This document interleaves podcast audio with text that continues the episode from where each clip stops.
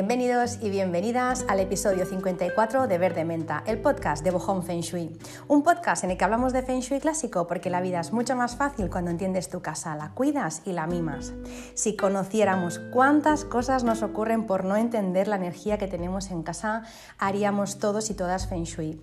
Nos ahorraríamos dolores de espalda, de cabeza, insomnio, problemas con las relaciones, depresiones, problemas de dinero, todo. Puedo prometer, y de verdad que prometo, que la casa habla de todas y cada una de estas cosas. Y no, no quiero frivolizar ni parecer que el Feng Shui lo cura todo, no quiero hacer ver que el Feng Shui lo cura todo, no. Es decir, si yo tengo una enfermedad grave, por decir algo, se debe a más cosas, a mis emociones, a mis hábitos, a mi suerte del cielo, pero mi casa también tiene mucho que ver. Si yo no tengo pareja, se debe a más cosas, a mis pensamientos, a mis emociones, a las personas a las que atraigo, a mis decisiones, a mi suerte del cielo, por supuesto, y mi casa también habla de eso. Si yo tengo un pinzamiento, eh, pues se debe a, no sé, pues al deporte que hago o al que no hago, a mi colchón, a mis hábitos, a mis pensamientos, a mis emociones, pero mi casa también tiene que ver con ese pinzamiento. Para bien o para mal, nunca podemos sacar eh, la casa de la ecuación. Hay energías, hay estrellas que las conozcamos o no, eh, ellas hacen su trabajo. La ignorancia se suele decir que no te exime del pago, ¿no? Pues bueno, eh, Feng Shui es una parte importante de nuestra vida. Yo creo que debería ser una asignatura obligatoria en la escuela entre muchas otras, ¿no? como educación financiera, educación emocional. Pero bueno, Feng Shui debería ser ni que fuera eh, una pequeña asignatura en la escuela porque nos ahorraríamos un montón de cosas. Las personas sufriríamos la mitad de lo que sufrimos, de verdad.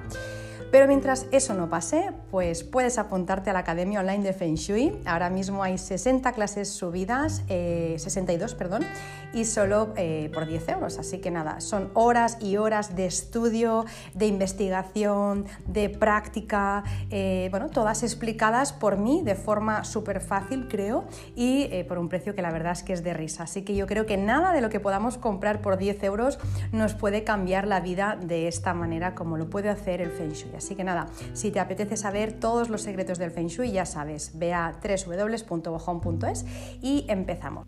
Bueno, pues eh, gracias por estar aquí, un episodio más, una semana más. Deseo que estéis teniendo una muy buena semana, que os esté pasando un montón de cosas bonitas a vosotros, a vuestras familias y vuestros seres queridos y que si no es así, pues que pronto, como siempre decimos, se solucione el problema y que seguro que acabará bien, porque siempre todo acaba bien. Bueno, pues arranco con el tema de hoy, que son los olores, y es que los olores van bueno, de la mano con el Feng Shui. Em, es un tema que no había tocado tampoco hasta ahora y que, bueno, pues que creo que es muy importante y había tanta cosa que os quería contar sobre los olores que al final he decidido hacer eh, este tema en, en, dos episodios, en el de hoy y de la semana que viene. Hoy voy a hablar, eh, voy a hacer un poco de introducción como siempre, porque ya sabéis que si no pongo un poco en contexto no me siento bien. Así que nada, un poco de introducción para explicar el porqué de los olores, por qué son tan importantes y hoy vamos a hablar de los malos olores, cómo detectar los malos olores y también cómo podemos hacer para eliminarlos y la semana que viene vamos a hablar de los buenos olores, cómo podemos hacer que nuestra casa huela bien pero de una forma natural, ¿vale? Así que bueno, vamos a dividir este tema en dos partes, espero que os guste porque realmente ya os digo, va de la mano del Feng Shui y una casa con buen olor eh, tiene más de la mitad del trabajo hecho, así que nada, eh, arrancamos con algo que os voy a contar que seguro que ya sabéis, no os lo descubro yo, y es que em, el sentido del olfato eh, es el único de los cinco sentidos que tiene conexión directa con, las emociones, es el único sentido que va directamente al inconsciente y que puede eh, despertarlo en un momento. Y eso es porque tanto el olor como el gusto están conectados directamente a la parte baja del sistema límbico. Eso es como si dijéramos la zona emocional del cerebro, a diferencia del resto de los sentidos, de los cuatro sentidos, que, eh, bueno, pues que pasan primero por el, por el tálamo. Eso quiere decir que el resto de los sentidos tienen que hacer mucho más recorrido para llegar a las eh, partes relacionadas con la memoria y con las emociones. Así que el gusto y eh, el olfato son los dos que van directamente a la parte baja del sistema límbico y por eso es tan rápido, la conexión es tan rápida. Em, y bueno, y el resto de los sentidos, pues eso, ¿no? Eh, como tienen que hacer un poquito más de recorrido, pues bueno, no están tan accesibles, ¿no? Eh, son más del pensamiento consciente que no del inconsciente, podríamos decir. Así explicado a grosso modo y, a mi manera, que lo mismo me escucha ¿no? alguien más científico y dice, pero esta mujer que está contando. Bueno, es para que nos entendamos. El olfato y el gusto directamente parte emocional. Es decir, em, por ejemplo, nosotros o nosotras podemos ver una foto eh, de nuestra infancia, imaginamos, ¿no? Una foto eh, de nuestra infancia en un día en el que había llovido y puede que tú veas esa foto y que te emocione ver la foto. Desde luego, eso puede ocurrir.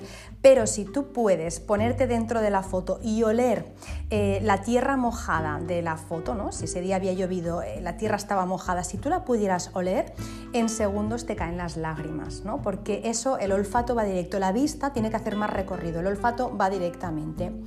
Hay un postre eh, que creo que es de Jordi Roca, pero no me hagáis caso porque hace mil años que leí esto.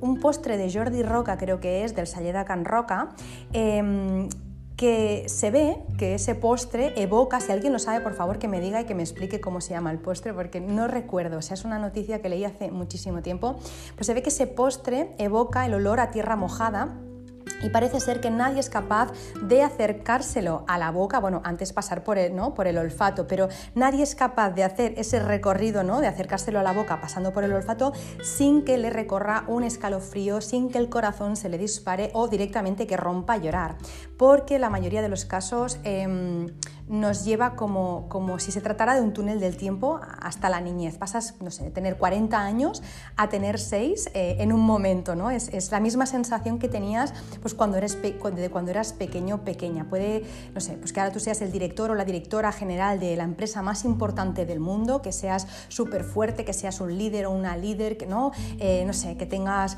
no sé, muchísima fortaleza, magnetismo, puede ser el mejor o la mejor del mundo eh, y ya ser una persona adulta ¿no? y madura, pero de repente hueles algo que te recuerda a tu infancia, ¿no? Eh, y bueno, siente, te sientes como esa niña o como ese niño con coletas, si es una niña, y bueno, con, y un niño también puede llevar coletas, por supuesto, pero que no puede valerse por sí mismo, por sí misma. Pasas de los 40 a los 6, a los 5, a los 3, es decir, viajas por el túnel del tiempo eh, solo con oler, o, ¿no? con oler, y en este caso oler y probar, ¿no? degustar algo que te recuerde a tu infancia.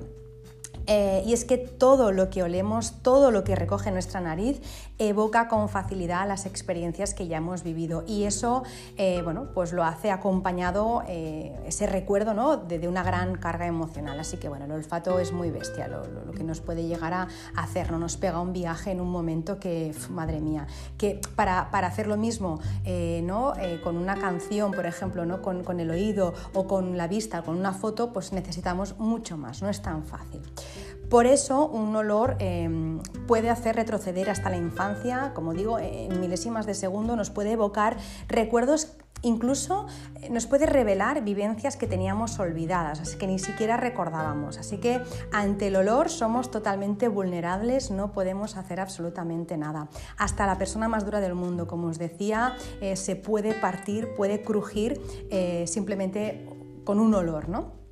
¿A quién no le ha pasado de ir por la calle y de repente pues, mm, se pasara una persona con un perfume, no sé, de alguien a quien tú querías y que ya por, por, razones X pues ya no tienes a tu lado y bueno, de tener que esconderte porque, porque te pones a llorar? A mí me ha pasado, o sea, yo, yo he ido por la calle y eh, bueno, me ha venido un olor y tener que ponerme, vamos, eh, debajo, debajo de un balcón, ¿no? O de, de, una tienda a, llorar porque es que, es que bueno, porque, porque me superó, ¿no? Así que bueno, em, todo eso para deciros que es impresionante lo que, lo que se puede llegar a, sentir con un olor y las personas eh, podemos llegar a, percibir, se sabe más o menos que entre, entre 10.000 y 40.000 eh, olores diferentes, depende de cada persona, está claro, porque por ejemplo un perfumista puede percibir hasta 100.000 olores eh, y matices, ¿no? por eso hay tan pocos perfumistas en el mundo, hay, creo que son alrededor de 10.000 perfumistas lo que hay en el mundo y están, vamos, súper cotizados, valorados y, buscados porque no todo el mundo es capaz de percibir,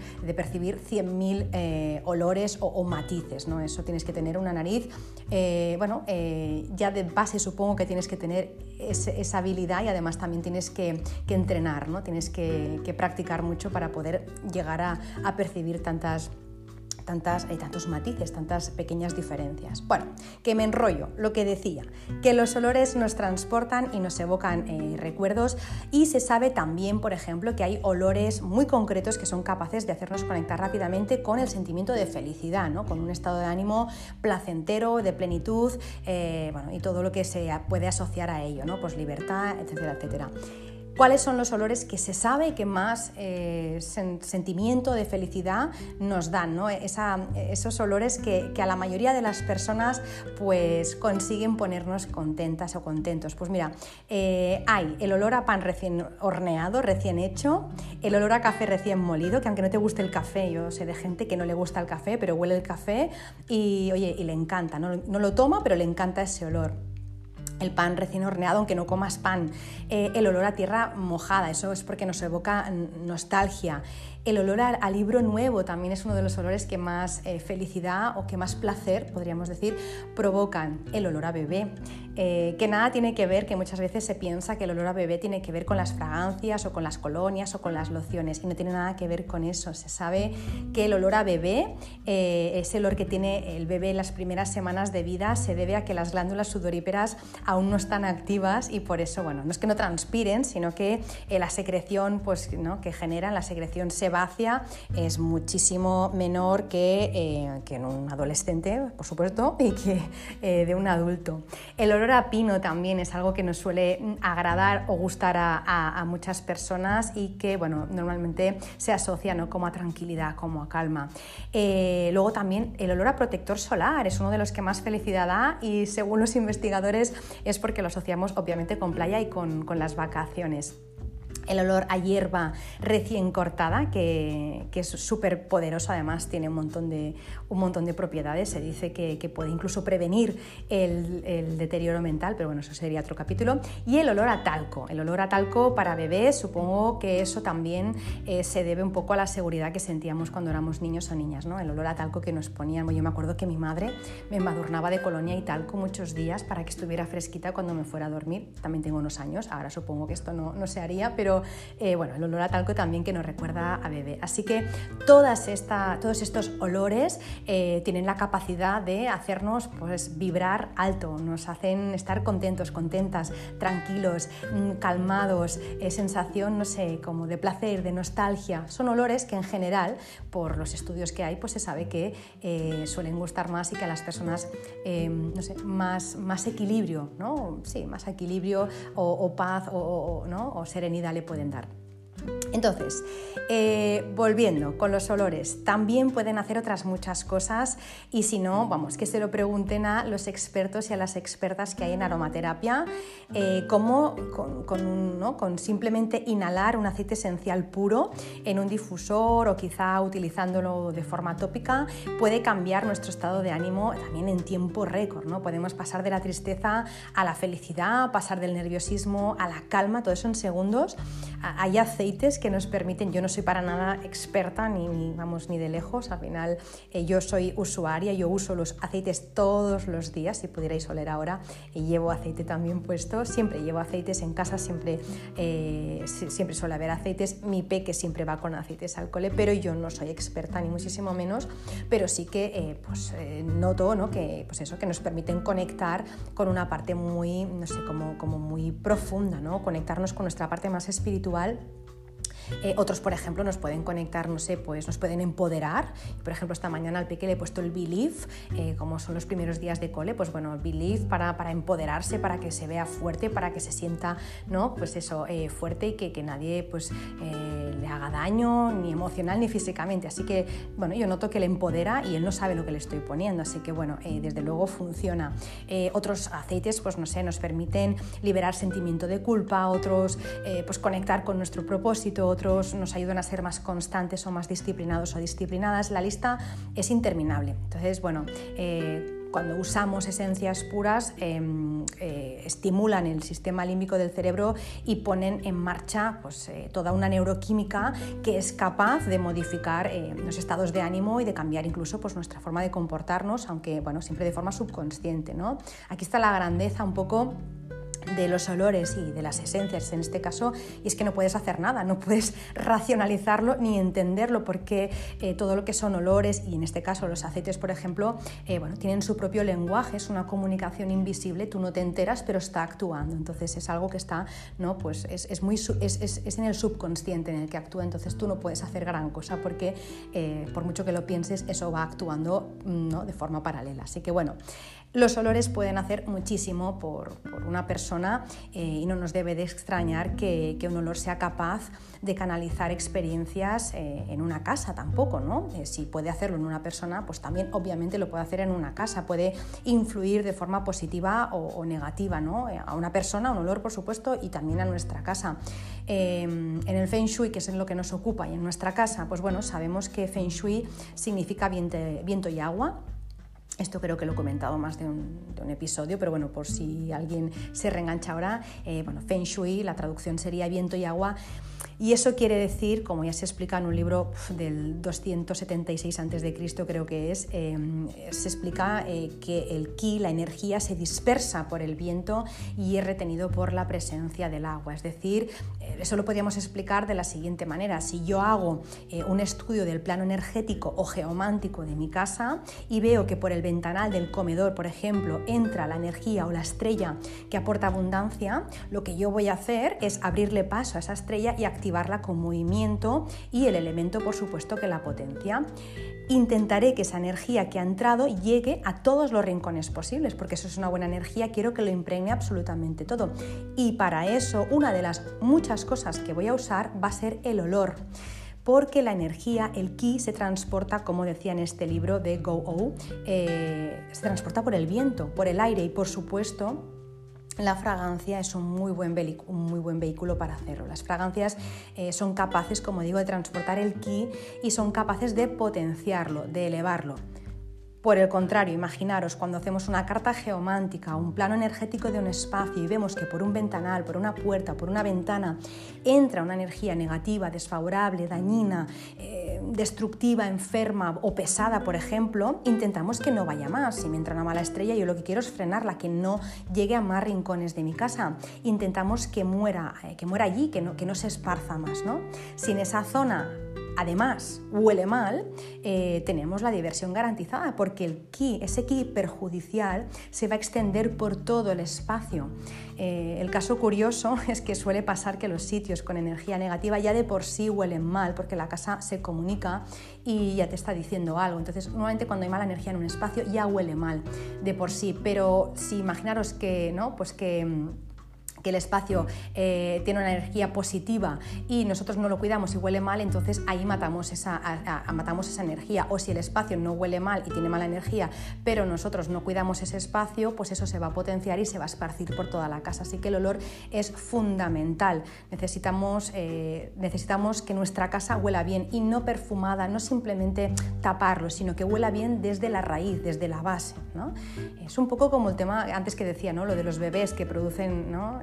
Que nos producen esa sensación de felicidad cuando leemos a un bebé. Bueno, el bebé porque huele bien, porque, porque son puros, porque, porque tienen buena energía, ¿no? porque eh, no están contaminados. Entonces, Normalmente cuando una casa tiene buena energía huele bien, cuando tiene mala energía huele mal, pero es verdad que una casa puede tener buena energía, como decía, y oler mal porque no la cuidamos, ¿vale? Otro punto, si tengo un rincón de la casa por el que me entra una buena estrella y está sucio, ¿vale? Eh, huele basura, por ejemplo, o alcantarilla de fuera, ¿eh? puede ser incluso de fuera de la casa, esa estrella que podría estar dando lo mejor de sí no podrá desplegar todo su potencial o directamente no, no desplegará nada. Eh, y al contrario también, ¿eh? una, casa con malas estrellas, si la limpiamos y hacemos que huela bien, pues no será tan agresiva y se comportará mucho mejor. Así que em, los olores, la limpieza, el orden son, eh, son un gran qué en el Feng Shui. ¿no? Tenemos unas estrellas de base, eso hay que conocerlo, te lo tiene que hacer un consultor o consultora de Feng Shui, pero sin saberlo o, o, sabiéndolo también, si tenemos en cuenta los olores, el orden, la limpieza, tenemos mucho ganado. Lo malo mejora y lo bueno mejora también así que bueno, eh, os animo que limpiéis y ordenéis bien la casa y que huela bien siempre, porque eso os ayudará muchísimo. Por eso, em, los olores en casa son, son, importantes, son más que, es que son más que importantes, son claves para el Feng Shui. Ni las mejores estrellas, ya os digo, pueden trabajar bien si una casa huele mal, pero es que además, em, Si los olores nos influyen tanto como, como hemos visto, ¿no?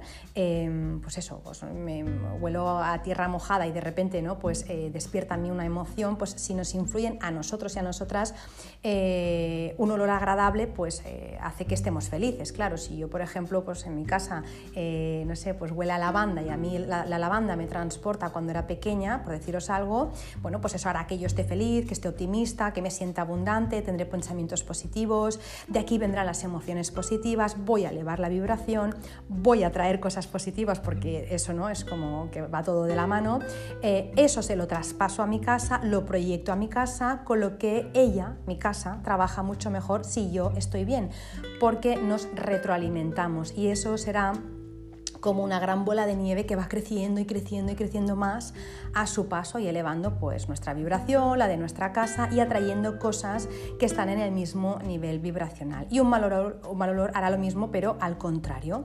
Eh, hará que estemos disgusto y mal, nuestra casa también, y juntos o juntas provocaremos que empiece la fricción, los obstáculos y los problemas. Cuando tú ves... Em, cuando tú ves a una persona que, huele mal, eh, o por supuesto siempre y cuando no haya un problema eh, de otro tipo, ¿eh? pero una persona que huele mal porque no, no sé, porque porque va dejada, porque no se cuida, ¿vale? Una persona pues, que, no, que no, no, es curiosa en ese aspecto, em, tú ya imaginas que su casa eh, olerá igual y que las cosas le, le, irán de igual manera. Eso es lo que yo pienso, ¿no? Evidentemente no, uno no tiene que presuponer ¿no? nada, pero es verdad que suele ir de la mano. Cuando una persona pues, no se asea o no se cuida, suele ser que la casa también la tiene de igual manera y las cosas le van de igual manera. Todo tiene que ver con todo, no hay nada que vaya por libre, todo es holístico.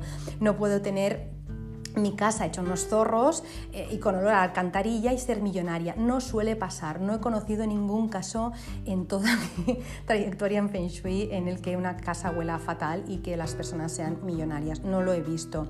Son dos frecuencias vibratorias que no se pueden encontrar jamás. Entonces, bueno, todo tiene que ir de la mano. Nosotros, eh, nuestra casa y las, vivencias que, luego tenemos. Pero, eh, ¿qué pasa si mi casa huele mal y no sé por qué? Dices, jo, es que yo no, no entiendo por qué huele mal mi casa. Oye, yo ordeno, yo limpio, yo ventilo, yo perfumo, pero es que mi casa huele raro. El otro día me lo decía una persona, mi casa huele raro o directamente huele mal. Bueno, pues en vez de seguir intentando tapar ese olor, vamos a ver de dónde viene eh, ese problema para intentar solucionarlo desde la raíz. Hoy vamos a ver, como os decía al principio del episodio, de dónde vienen los olores y, como os decía también, la semana que viene vamos a ver eh, ya con la casa a punto eh, cómo hacer que huela genial, cómo perfumarla de una forma natural y sin usar químicos y tampoco tóxicos. Venga, pues eh, empezamos. Si nuestra casa huele mal, eh, como digo, a veces la, la, razón la sabemos. Oye, pues mira, no he tirado la basura orgánica o se me ha puesto algo malo en la nevera eh, no sé, ayer hice para cenar sardinas y la casa huele fatal, ¿vale? Bueno, a veces pues uno sabe la razón, con lo que, pues bueno, eh, si sabes la razón lo puedes solucionar. Pero a veces, lo que os digo, eh, la casa huele raro, huele mal y no, no entendemos el por qué, no tenemos ni idea de por qué huele mal, ¿no? Es que ni siquiera sabemos detectar el olor, a qué es ese olor, ¿no? Bueno. Em, así que nos va a tocar revisar y chequear algunos puntos. Os digo algunos de los puntos que suelen a veces pasar por alto y que pueden ser los causantes de este mal olor.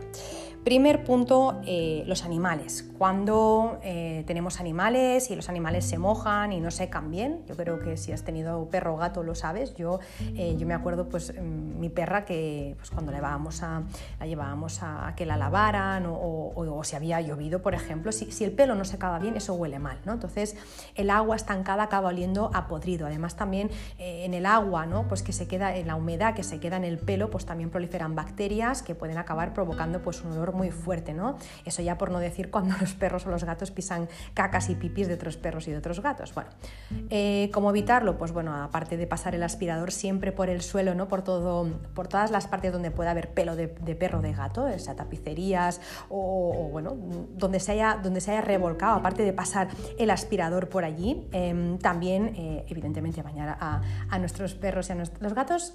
No sé si se bañan los gatos. Yo a mi perra la bañaba, pero los gatos se dejan bañar los gatos? Bueno, ya me diréis, yo creo que no. Aparte es que no es bueno, creo que no es bueno. Bueno, lo estoy diciendo desde la ignorancia total y absoluta, ¿eh? Em, pero en cualquier caso ya me diréis. Los perros seguro, bañarlos periódicamente y secarlos bien y luego también limpiar todas sus cositas para que no huela mal. Los animales...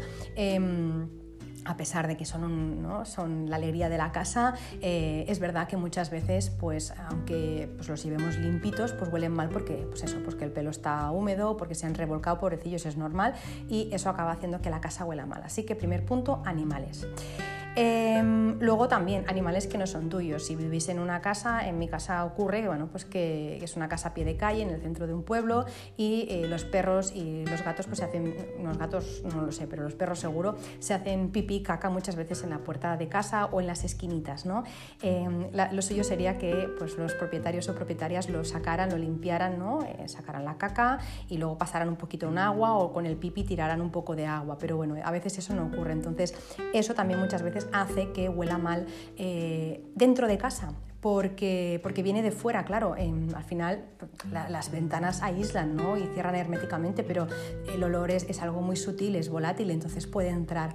Yo lo estoy evitando, eh, no sé si os sirve, alguna vez di un truquito de vinagre con canela, pero no me funcionó. Lo que ahora me funciona es poner eh, agua en un... Ahora me saldrá bueno, en un flisky flisky, que es que yo les llamo flisky flisky, para un... ¡Ay, no me sale!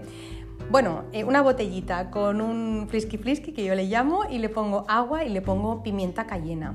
Entonces, claro, cuando pasa un animal por ahí, pues no le apetece hacer pipí ni caca, ¿no? Porque solo con, solo con olerlo ya les molesto, ¿no? Si tú hueles la pimienta cayena, pues bueno, empiezas a estornudar. Pues bueno, eh, eso es lo que yo he encontrado, que es, es, una forma natural, no agresiva, pero al menos evita que se hagan pipí caca en la puerta de, de mi casa. ¿Qué más? Otros puntos que podemos tener en casa y que puede hacer que la casa huela mal. La ropa sucia y especialmente la de deporte. Em, si no se lava al momento, eso lo sé por mi marido. Mi marido hace muchísimo deporte, eh, se prepara mm, para maratones y demás y bueno, pues no, sé, lo mismo sale un día y sale a correr 20 kilómetros y cuando llega eh, la ropa huele que ni os lo cuento, ¿no? Entonces si eso no se lava al momento, pues acaba oliendo muy fuerte, es como un olor a amoníaco. Entonces la ropa eh, mojada de sudor eh, o se lava al momento o se tiende fuera para que, bueno, pues para que no lo impregne todo, ¿no? Igual que también la ropa cuando no está del todo seca, cuando quizá la pones en la secadora y la sacas un poco húmeda, si la dejas dentro de un armario también acaba oliendo mal, ¿no? Se acaba pudriendo, se descompone y huele fatal. Así que bueno, intentamos siempre que la ropa eh, sucia al momento se lava y la que no se puede lavar pues se tiende fuera para que no huela mal dentro de casa. Otra de las cosas que también ocurre en muchas casas y he visto, ¿no? Eh, la ropa dentro de casa, tender la ropa dentro de casa, porque no tenemos espacio fuera o porque no sé, porque no sé, porque no se puede tender en, ¿no? en el bloque de pisos no te dejan o porque hace frío y no se seca o lo que sea.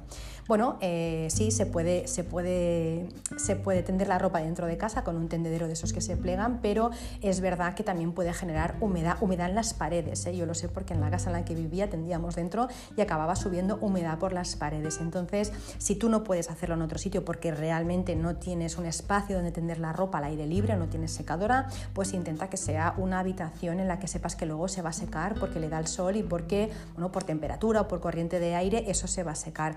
La habitación es fría o es húmeda, eh, a la ropa le va a costar secarse, va a acabar oliendo mal y eh, además también pues, va a favorecer que haya bacterias y más malos olores porque eso va a provocar también humedad en las paredes, así que eso es un festival, ¿no? Eh, ¿Qué más? Mm, hablando de humedad, las toallas y los albornoces que tenemos en el baño hay que cambiarlas semanalmente, por supuesto, hay que lavarlas semanalmente. Cuando, cuando acabamos de ducharnos y dejamos las toallas o los albornoces colgados, que espero que a estas alturas no lo hagamos detrás de la puerta, ya sabemos que detrás de las puertas nunca tiene que haber nada, las puertas tienen que poder abrir 90 grados porque si no hay fricción en nuestra vida, pues bueno, cuando colgamos los albornoces y las toallas em, después de ducharnos, eso también no acaba de secar bien porque normalmente los baños, salvo que vivas en una casa con, no sé, con un baño que del exterior y con mucha luz natural, y demás, los baños suelen ser húmedos, no se secan y también acaba oliendo muy mal. Así que bueno, intentamos siempre eh, tenderlo donde ¿no? les dé un poquito el aire, que corra un poquito el aire, que se sequen y luego los dejamos ya en el baño. Si tienes ese problema ya, pues una de las soluciones que siempre se da ¿no? es lavar con, vinagre blanco eh, o bien directamente pues echas eh, en la lavadora el albornoz o la toalla ¿no? y le pones un poquito de vinagre y ya está, y le haces una lavadora con eso y se suele ir ese olor em, es que no sé cómo decirlo, me sale a revenido porque es un olor muy desagradable el del agua mojada, pues eso. ¿Qué más?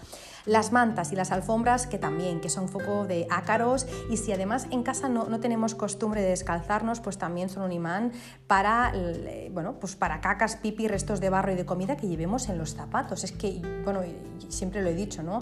Eh, lo mejor que podemos hacer en casa es ir descalzos y descalzas porque la casa está mucho más limpia, eh, no hay bacterias, que si no se acumulan un montón y no huele mal. Cuando tú, mira, el otro día, ayer fue o antes de ayer, pues mi hijo en el parque pisó una caca, de esas de perro que, pues, que sus amos y amas no, no, no, no sacan, ¿no? Pisó una caca. Pues suerte que, suerte que en casa no sacamos los zapatos, porque si no esa caca va por toda la casa. Mm, imaginaros la cochinada y además lo mal que huele eso. Luego, va, claro, van cayendo trocitos, tienes trocitos de caca por la casa, entonces eh, cuidado porque eh, ese tema pues, bueno, eh, puede hacer que, que, estés teniendo mal olor en tu casa porque, bueno, porque andas con el zapato del que vienes con de, que vienes de la calle y acaba oliendo mal. Así que eh, alfombras y todo lo que tú pises y suelos y demás, sobre todo textiles, eh, pues absorben mucho esos olores y, bueno, pues luego es un problema. ¿Cómo hacemos eh, para que no huelan mal las alfombras en casa? Alguna vez también lo he comentado. se le echa bicarbonato, yo le echo bastante, un bicarbonato y dejo la alfombra, pues bueno, toda la noche o más, todo el tiempo que puedo con, con el bicarbonato. Eso va absorbiendo también los malos olores, los ácaros, todo y luego pues le paso el aspirador, me queda la alfombra limpia, eh, sin bacterias, ni hongos, ni microbios, ni bichitos, ni nada y encima huele bien. O sea que si ya el problema es que tu alfombra huele mal, pues ya le puedes poner eh, bicarbonato y ya está. Eso también pasa, me acuerdo una vez cuando fui a Estambul, em, que bueno, claro, en las mezquitas pues se entra descalzo o descalza y, luego cuando te pones ahí, cuando te agachas, ¿no? Pues para hacer una oración o para, para rezar o por respeto, eh, madre mía, cuando pones la nariz en el suelo, eso huele que no veas. Entonces pensaba, jo, les faltaría bicarbonato, aquí vamos a, a expuertas, ¿no? Kilos y kilos de bicarbonato. Bueno. ¿Qué más? Em, los zapatos también, eh, ojo con dejar los zapatos, dices, bueno, me los saco para que no huela mal la casa ya, pero ojo con dejar los zapatos en la puerta de casa. Eh, una, porque dan problemas económicos, si tienes muchos, ¿eh? si te dejas el calzado y luego coges las zapatillas de andar por casa, no, pero si en la puerta de tu casa, en la entrada de tu casa, en el recibidor, tienes un zapatero lleno de zapatos, eso suele dar problemas económicos y además también es que suele oler mal, así que mm, no es muy estimulante entrar en una casa y que huela a pies, con lo que ese es otro de los problemas que me encuentro. Es que no sé por qué huele mal la casa, jo, porque tienes un zapatero en la entrada y ahí está, vamos, eh, todo concentrado. Entonces, eso otro punto importante la basura y los cubos de basura. Yo ya sé que tiramos la basura, eso lo damos por hecho, y la orgánica desde luego cada día, porque tú dejas un trozo, no sé, de melón dentro de la orgánica y al día siguiente con todo el caldito que saca y demás, eso huele fatal. Entonces la orgánica desde luego cada día y luego pues bueno, la otra pues la tiramos, no sé, cada dos días o cada, según cada familia, ¿no?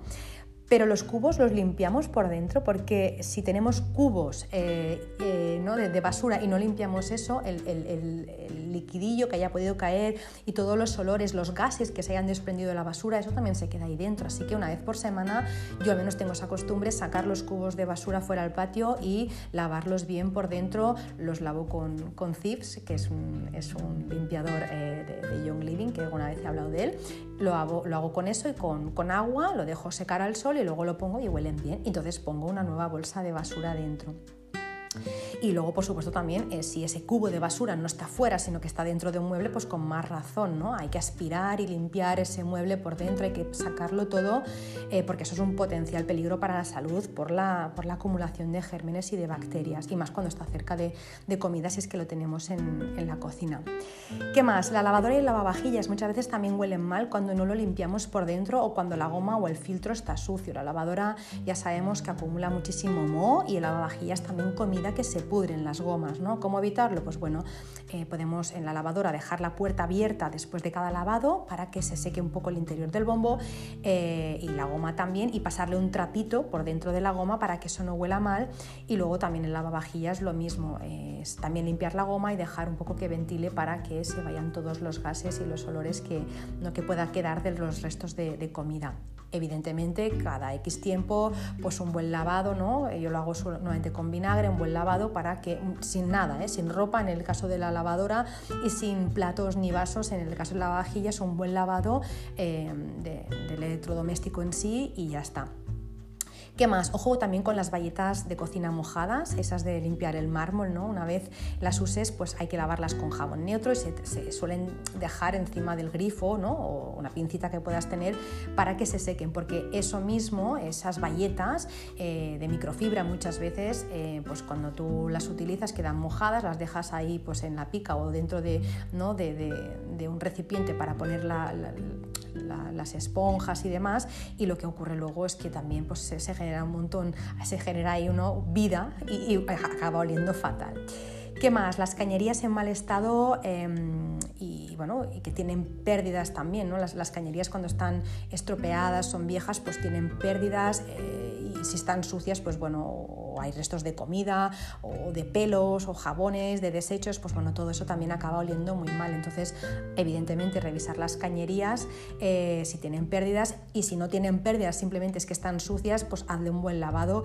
Yo lo suelo hacer con bicarbonato de, sodio. Eh, y luego le pongo también ácido cítrico en formato líquido o en formato de polvo, ¿vale? Entonces, bueno, se suele poner 60 gramos de bicarbonato de sodio con 100 mililitros de ácido cítrico en forma líquida.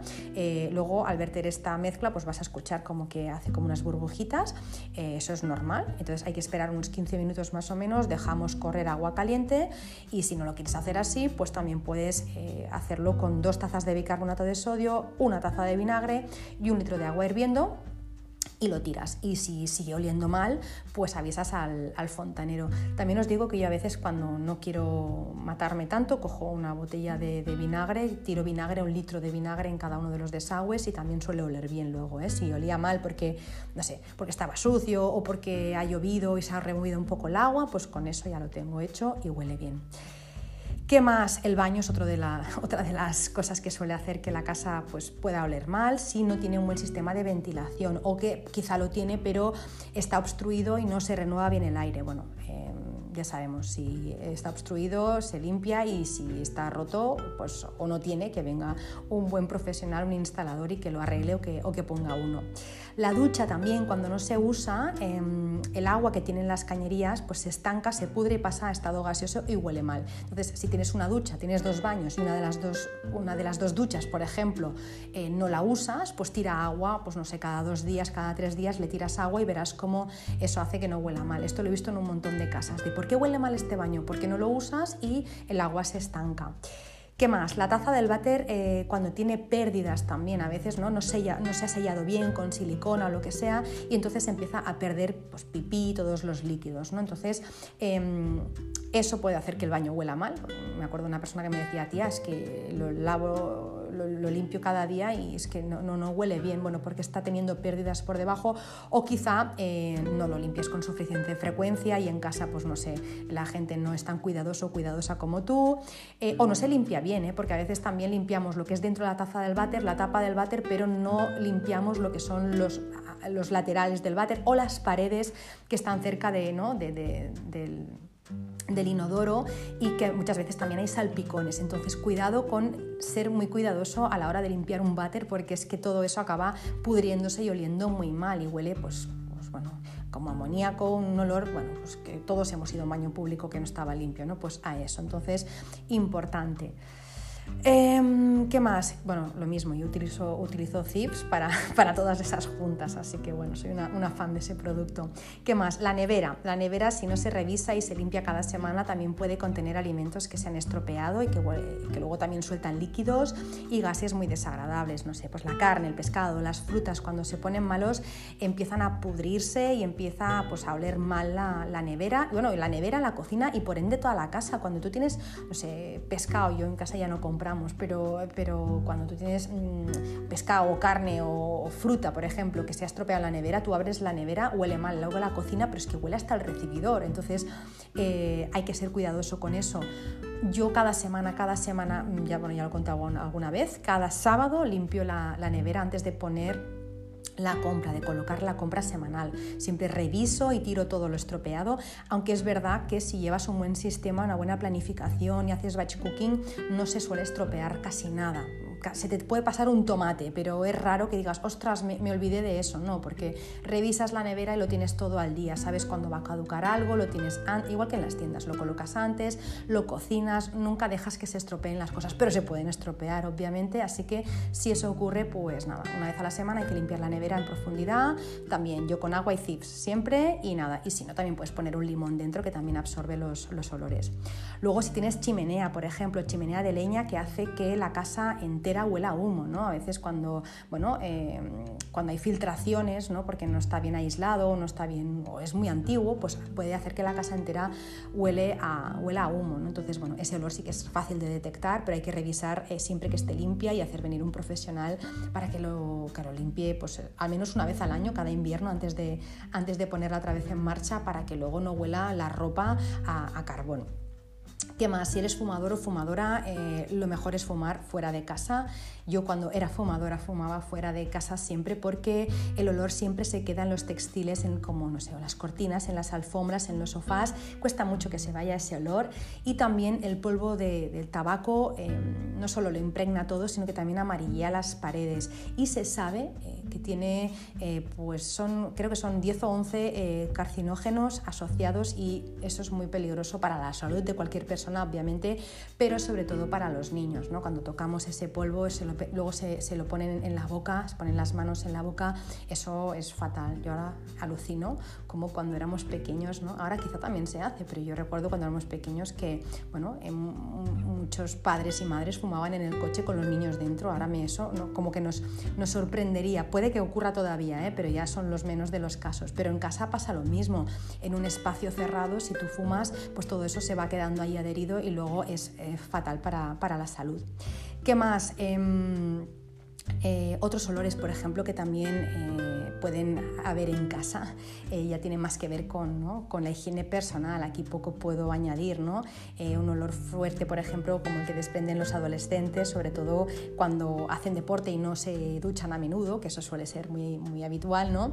Pues bueno, también las personas mayores em, pueden desprender un olor característico, de hecho hay un, señor, un químico que se llama José María Antón, que dice que eso se debe a una molécula, eh, los cambios que vamos teniendo hormonales cuando vamos haciéndonos mayores, cuando llegamos a la madurez, pues traen una consecuencia que es que eh, producimos bueno, más lípidos eh, en la superficie de la piel, como paralelamente lo que ocurre es que no podemos eliminarlos, ¿no? como se va reduciendo nuestra capacidad de antioxidante natural, eso hace que conforme nos vamos haciendo mayores tengamos ese olor característico, ¿no? que alguna vez se ha dicho como olor anciano, pero no es eso, porque realmente eso ocurre a partir de los 30 años. Así que estos olores, ¿no? Pues a veces uno puede ser muy limpio, pero puede estar pasando esto y a veces directamente no, ¿no? En el caso, pues bueno, yo muchas casas que he hecho, pues me han dicho es que mi hijo o mi hija no se ducha, está en esa época de la adolescencia en la que, bueno, pues que no, que no se quiere duchar, está con las hormonas a tope y bueno, pues la casa huele mal. Bueno, eh, si a tu casa no le pasa nada, eh, dices, no, no, es que de todo lo que has dicho, Marta, eh, todo está bien, todo está correcto, lo hacemos todo bien y mi casa sigue oliendo extrañamente mal, pues quizá hay energía que debe ser limpiada. A veces, pues ya lo he dicho alguna ocasión, son seres desencarnados que a veces, pues bueno, están ahí y eso se tiene que limpiar. Alguna, hablaremos pronto con una persona que, nos explicará sobre esto, ¿no? de olores agradables mm, ¿no? que vienen de repente y olores desagradables que también vienen y de, de dónde vienen estos olores, ¿no? quiénes son. Bueno, ya, explicaremos un poco más con una persona que tengo preparada para, para la entrevista en el podcast, eh, pero a veces simplemente es que la casa eh, está enferma porque las personas que, que, habitan en ella están mal. Entonces, bueno, esa también puede ser una, una razón, ¿vale? Así que nada, esas serían un poco las, las razones por las cuales nuestra casa huele mal, pero ojo porque hay olores también que nos advierten de peligros. Por ejemplo, em, eso ya, claro, eso ya es un tema peligroso, ya no solo es desagradable y tiene mal feng shui, sino que encima pues lleva un peligro escondido. ¿no? Por ejemplo, si la casa huele a huevos podridos, es posible que haya una fuga de gas. Sabéis que el gas natural es inoloro, no tiene, no tiene olor. Eh, así que para ayudar a detectar un posible escape de gas se le agrega una sustancia que se llama mercaptano y esta sustancia tiene un olor muy desagradable eh, que algunas personas pues bueno, eh, notamos que huele como huevos podridos. Así que si de repente notas que tu casa huele a huevos podridos y no has hecho tortilla ni tienes cáscaras de huevo en la orgánica, probablemente es porque hay una pequeña fuga de gas. ¿Qué más? Olor a pescado. Si no hiciste ayer mm, boquerones o sardinas para cenar, en tu casa no, hay, no entra pescado, por ejemplo, y de repente notas que huele a pescado, puede ser que mm, algún dispositivo electrónico o eléctrico de la casa se esté quemando. Es que bueno, el, material que rodea eh, los dispositivos eléctricos, esa gomita, eh, se derrite y emite un olor cáustico que muchas veces pues, recuerda a un pescado que se está pudriendo. Siento hablar de estas cosas, ya sé que es muy desagradable, espero que no, no estéis comiendo mientras os estoy explicando esto porque me está dando asco hasta a mí, pero bueno, hay que saberlo. Eh, luego también, si oléis a animal sucio, yo no tengo perro, mi perro está limpio, o tengo gato y mi gato está limpio, bueno, pues entonces lo mismo, eh, podemos, puede ser que tengamos roedores, eh, a veces sabéis que se, cuela, bueno, se cuelan en la planta de arriba, en los áticos, por las paredes, ¿no? entran por, bueno, por diferentes sitios que nunca dirías, puede que haya roedores y que alguno haya muerto, esté en descomposición y por eso huele mal o incluso puede oler a amoníaco, si tú no tienes amoníaco, no has limpiado con amoníaco y no hay ropa sucia en casa, pues probablemente es que hay algún roedor o algún animalito pues, que ha muerto y que se está descomponiendo y por eso huele tan fuerte. Así que eh, no, no intentes camuflar ese olor solo, sino que intenta buscar la razón, porque lo mismo tienes una plaga y tienes que llamar a una empresa olor también a gimnasio, ¿no? ese olor característico de los eh, vestidores, los vestuarios de los gimnasios, ¿no? ese olor tan fuerte.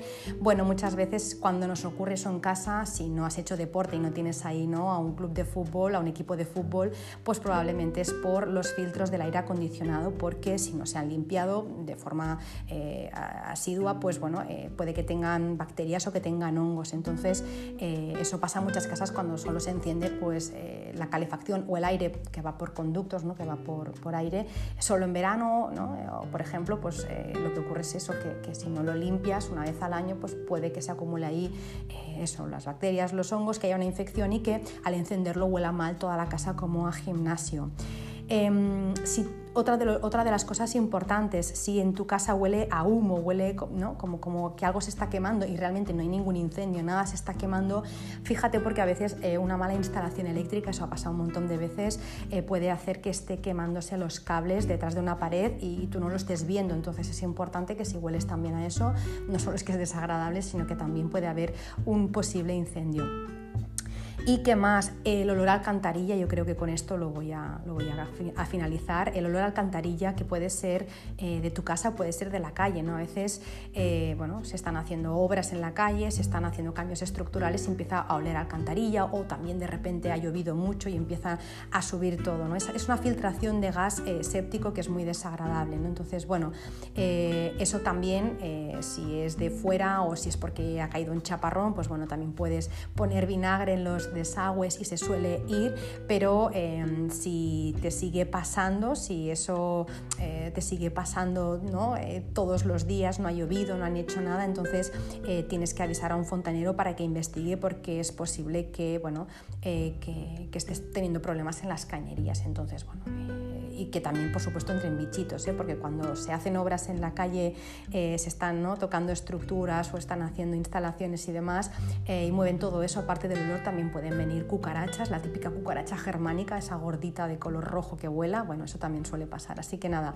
cuando olemos cualquiera de estas cosas, eh, tenemos que, que, ponernos manos a la obra. Antes de camuflar, tenemos que saber cómo se, cómo se puede solucionar. Y nada, por hoy ya lo dejamos aquí. Deseo que os haya gustado, que os haya parecido interesante. La semana que viene continuamos hablando de los buenos olores. En este caso vamos a hablar también de cómo ventilar, de, ventilar de forma correcta. Así que nada, la semana que viene continuamos con esto y mucho más. Me encantará que si tenéis dudas me preguntéis y contestaré con muchísimo cariño. O si tenéis sugerencias, ideas, las compartáis conmigo para también poderlo compartir en las redes y que llegue a muchísimas más personas. Me encantará también que si tenéis alguna experiencia con los olores me la contéis, que si tenéis algo que añadir, algo que comentar sobre lo que he explicado, eh, o os habéis sentido identificados o identificadas con alguna de las cosas que os he contado, pues nada, que, lo, lo, comentéis en las redes sociales, me podéis encontrar, ya sabéis, en mi Instagram en arroba también me podéis encontrar en las plataformas en las que escuchas Verdementa, podéis también escribir ahí vuestros comentarios, también me podéis encontrar en mi web www.bojón.es, me podéis escribir mail en hola.bojón.es y, y, nada, eh, por último añadir como siempre que si os ha gustado este episodio, pues que lo compartáis, que lo compartáis con alguien que creáis que le puede venir bien, que le puede gustar, que le puede interesar y yo me despido ya hasta la semana que viene. Eh, mientras tanto, pues como siempre os deseo eh, que, que, tengáis un muy feliz día, si es que me estáis escuchando por la mañana, que, me, que si estáis escuchándome por la tarde, pues que tengáis una muy feliz tarde y que si lo estáis escuchando por la noche, que tengáis una feliz noche y unos dulces sueños. Mis mejores deseos, un abrazo enorme y muy feliz y mágica semana.